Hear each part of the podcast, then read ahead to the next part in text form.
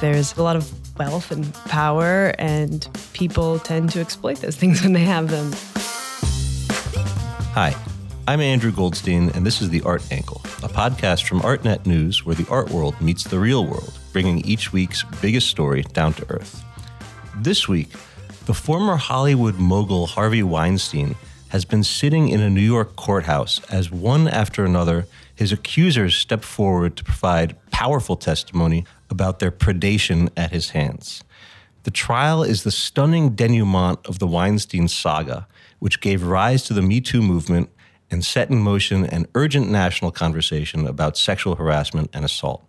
But another saga of a different infamous sexual predator has also continued to unfold this week, though it concerns a man whose victims will never have the chance to confront him in court. We are, of course, talking about Jeffrey Epstein.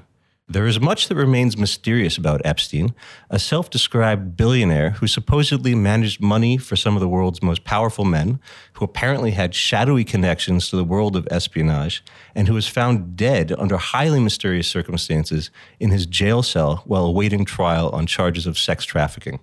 What is very well known, however, is that Epstein spent much of his time devising elaborate methods to surround himself with underage girls for criminal sexual purposes.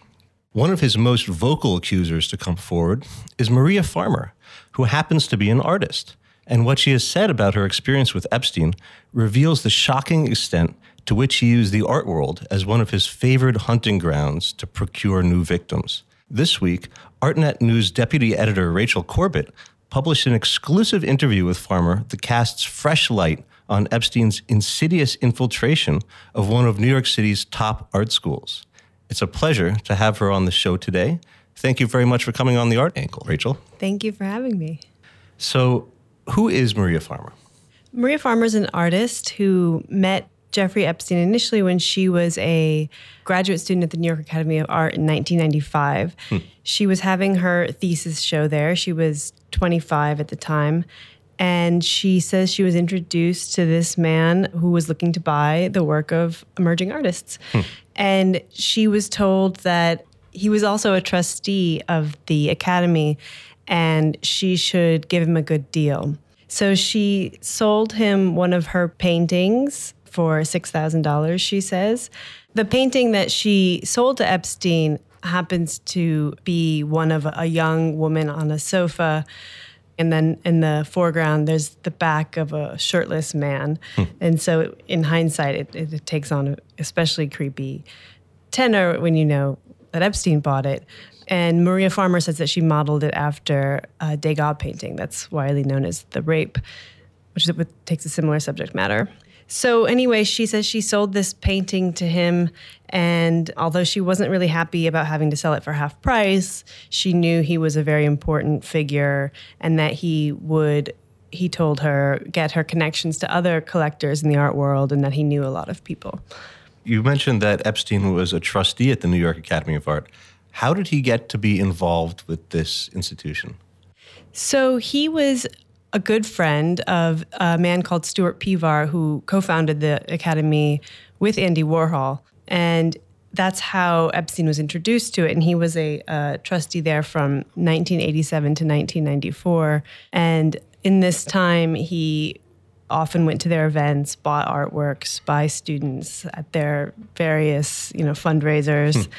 And Stuart Pivar has gone on to say that this was in fact his very best friend and that although he didn't know about the extent of his predations, he thought he was really interested in the tradition of figurative art and really admired the hmm. school's classical training program. And for people who don't know, the New York Academy of Art really specializes in very old fashioned, realistic portraiture, kind of like what you would see in the 1800s in Paris. If I recall, Stuart Pivar, in one of his interviews, actually said that Epstein's primary reason for hanging around the school was to meet young girls. Do you think that that rings true? Well, it's possible. He certainly met Maria there and he met other students. He bought many young women's art. I think also it may have had to do with the fact that this was a place where certain taboos didn't exist because mm-hmm. there was nudity in art. I think he liked environments where a certain air of transgression was allowed. Huh. So, what do we know about Epstein's taste in art? Well, it was uh, very eccentric. He liked all kinds of very unsettling things. He he liked to buy fake art, we've hmm. heard, because it made him feel like he was in on a joke in order to have things that other people would buy as real, but he knew wasn't. He had a mannequin hanging from a chandelier. He had a big painting of Bill Clinton wearing a blue dress, which was painted by another New York Academy student and he had a chessboard where all the figurines were wearing their underwear and they were modeled after his own staff. Uh, he had a painting of himself uh, behind bars, supposedly as a reminder of where he could end up if he wasn't careful.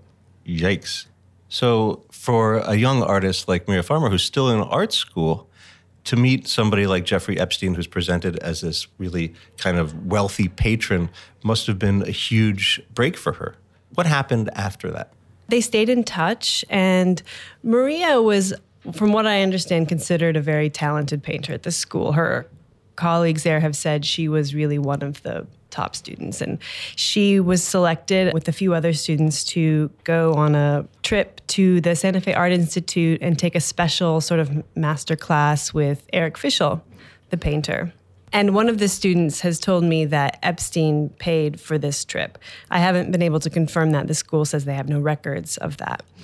But he did, in fact, host the students at his house, which is this now infamous Zorro Ranch, which is um, outside of Santa Fe. It's 10,000 acres in the middle of the desert, basically. And he was at the time building his large mansion on the property, but he was living there in a kind of double wide trailer hmm. for now while he was building the house. And he invited the students out there for a day. Now, I mean, this, this ranch has become infamous because that is where Epstein was revealed to have tried to create some kind of baby ranch where he would impregnate young mothers who propagate all of these baby Jeffrey Epsteins as this weird eugenics experiment and was also one of more than a few of these pleasure palaces that he had constructed around the world. One of them was in uh, the Caribbean island of Little St. James. What happened at these kinds of houses?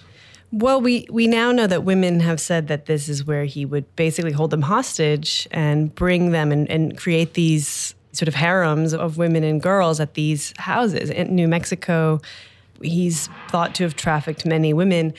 And like you said, he wanted to have 20 at all times impregnated, according to some reports, because he was fascinated with this, you know, transhumanist idea of uh, seeding the human race. Was this something he wanted to do, or is it something he actually did?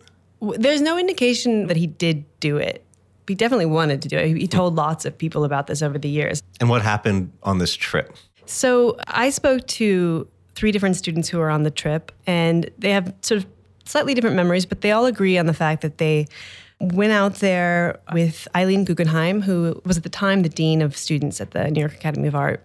Now she's the chair of the board there. And she knew Jeffrey Epstein and brought the students out there, they say, on this trip.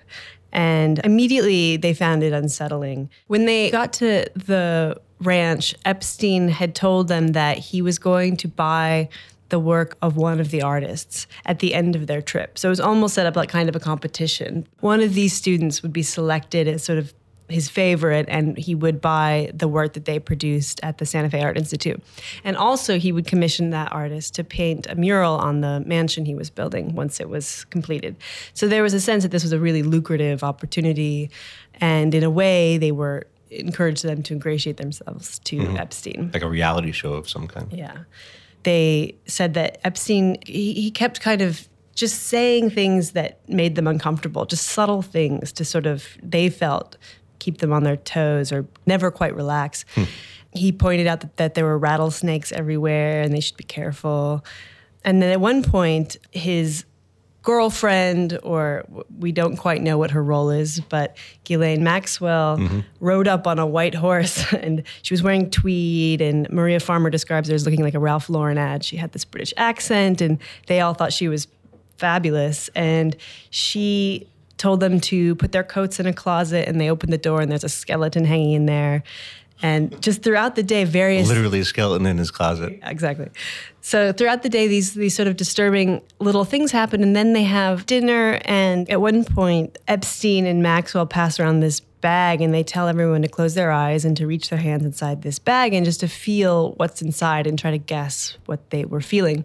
And they felt something squishy that felt like you know silicone, and it turns out that they were false breast inserts you put in your bra, falsies. And afterwards, when they opened their eyes, supposedly Maxwell demanded that they all all the girls put them on and show them off and and one of one of the women I spoke to says she refused to do this and felt immediately shunned by Maxwell and Epstein. Uh, she said that she just knew she could tell that she was no longer under consideration for this commission. So this thing sounds like it is part of a pattern of Epstein creating these situations that push people beyond their comfort zone, that kind of make things that are a little bit sexual, a little bit risque, normalized. That was one of um, Ghislaine's key roles. You know, this seems like it unsettled Maria, yet it didn't stop her relationship with Epstein. In fact, it was just the beginning. So, what happened after they returned to New York and started getting on with her career? Yeah, you're right. I mean, she's often said that things that she would have thought were too creepy from just a man alone were normalized by Ghislaine. Every time she would think this isn't okay, I can't continue to see this guy. She would think about Ghislaine, who would be sort of like, oh, it's fun. We're just playing a game. We're having a good time. And Ghislaine was so cool. She just thought, well, it's okay. So she continued to see him. What happened next is that she was hired by him back in New York to be his art advisor. And she worked in house with him, literally at his house uh, on the Upper East Side. And she would help him select paintings and other artworks to buy. She said that she never liked his taste, but she tried to push on him artists that she admired, one of which was this artist Damian Loeb, from whom he bought a painting of a little girl's swimsuit pageant. That is, again, another one of these works that is, in hindsight, very disturbing to think about him owning. So, when did things start to take a darker turn? So, while she was working for him, she noticed some strange things. She noticed that there were a lot of girls coming in out of the house, young girls, and that he had this upstairs area where he would go with these girls and she never really knew what happened. And she said other men would come in and out of the house. She said alan dershowitz would come in and out of the house and go to this area. It raised flags but she never knew for sure what was going on. And then at one point she gets a job to um, create some sets for a film. And she needs a studio, a place to work on them. They're, they're big work she needs to make. And he says, I have a friend, Leslie Wexner, who has his whole estate in Ohio. You should just go out there for the summer and have as much space as you need. And of course, Wexner is the billionaire businessman who owns Victoria's Secret and hmm. maybe not for long. But he and his wife, Abigail, invite Maria out. And so she goes out for the summer. And while she's there, she says that Maxwell and Epstein come for a visit. And at night, they come into the room and they both start to massage her and assault her. Hmm. And she ran out of the room and she called Eric Fischl, who he told the New York Times that he told her to get out of there. And he confirmed that this call happened. And then Maria called Eileen Guggenheim, she says. And she says that Eileen Guggenheim kind of dismissed her concerns. And Eileen Guggenheim says she doesn't remember this being a urgent situation. And then ultimately she called her father, and her father drove up from Kentucky to pick her up. And Maria says she filed uh, reports with the police and the FBI as a result. And did anything come of it? She says she never knew whether they investigated it. There are records of reports with the police and the FBI from 2005 when she made allegations again. Then later that summer, she found out that her little sister, Annie Farmer, also went out to the ranch in New Mexico. She says that her sister was told there was a school trip and Epstein was paying for students to come out. And then when Annie got there, she was the only one there. Wow. And she was 16 at the time, and they also assaulted her in a similar fashion, according to her claim.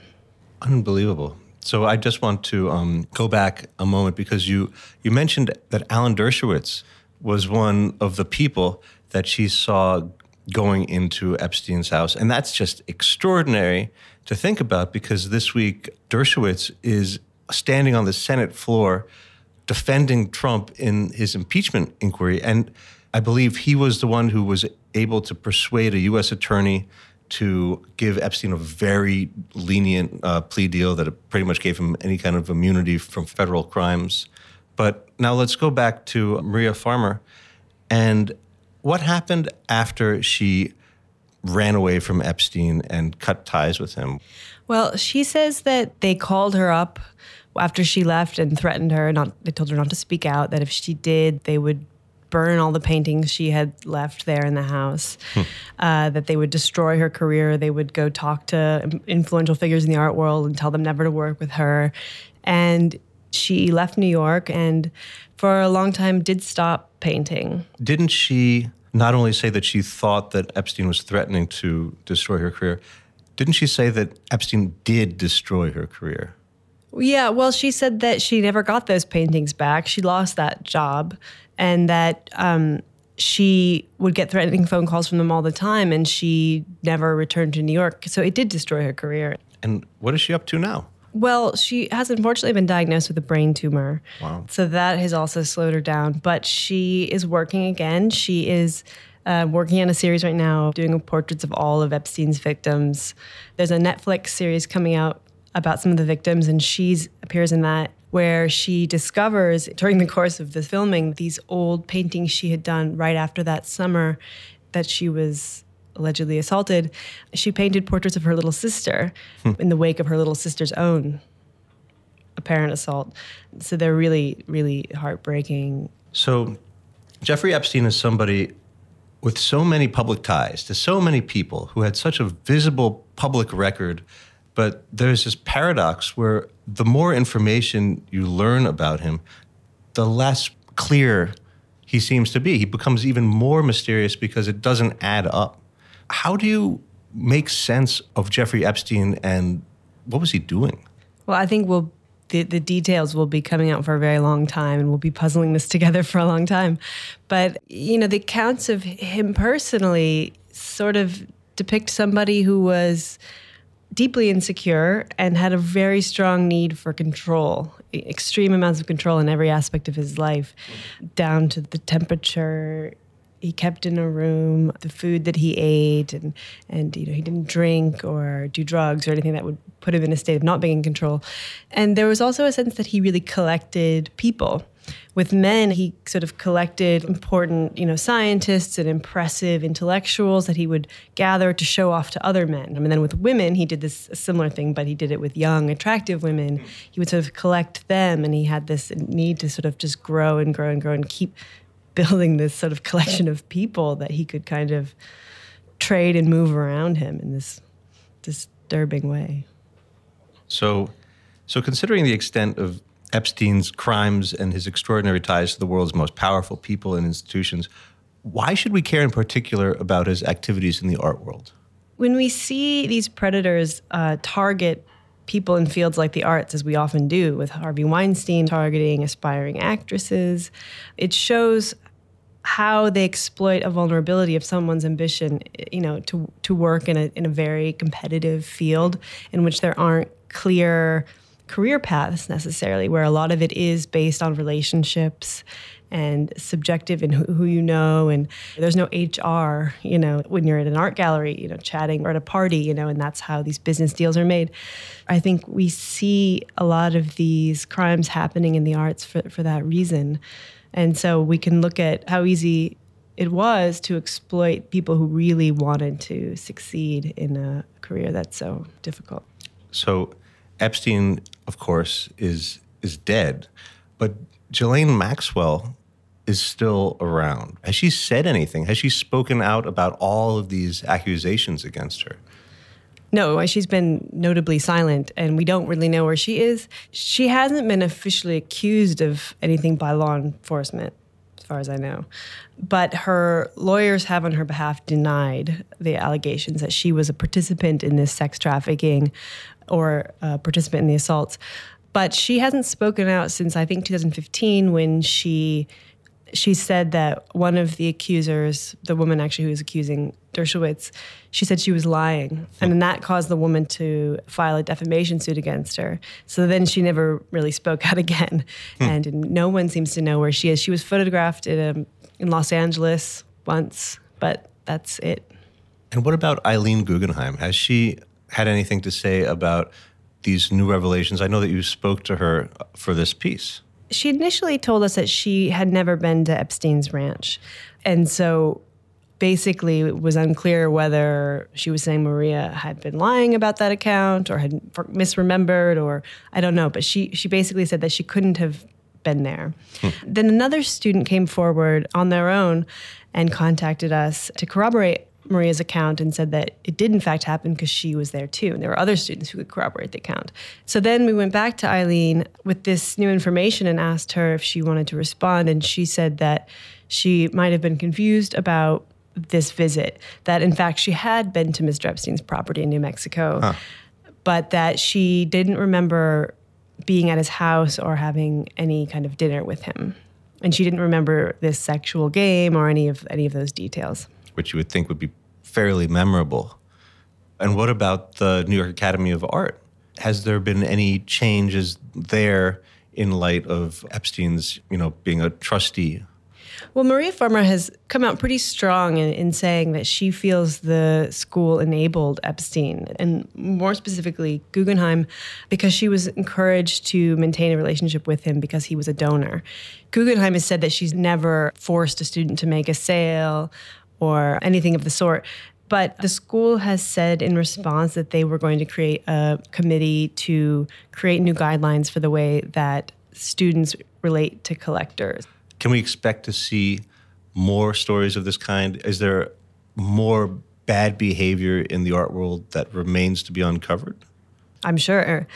I, I think it's for all the reasons we talked about it, it's an industry that is conducive to bad behavior because there's uh, you know, there's a lot of wealth and power, and people tend to exploit those things when they have them. Not everybody, obviously, but you know, and you have ambition on the other side, and a lot of extreme disparities in the, the positions of, say, the artists and the positions of the collectors mm-hmm. or the people in power. I think when you have these disparities of power, you're going to see more bad behavior. Well, Rachel, this was really fascinating. So thank you very much for coming on The Art Angle. That's it for this week's episode. If you like what you've heard, you can subscribe to the show on Apple Podcasts, Spotify, and SoundCloud. The Art Angle is produced by Tim Schneider and Caroline Goldstein and edited by Nick Long. Thanks for listening and see you next week.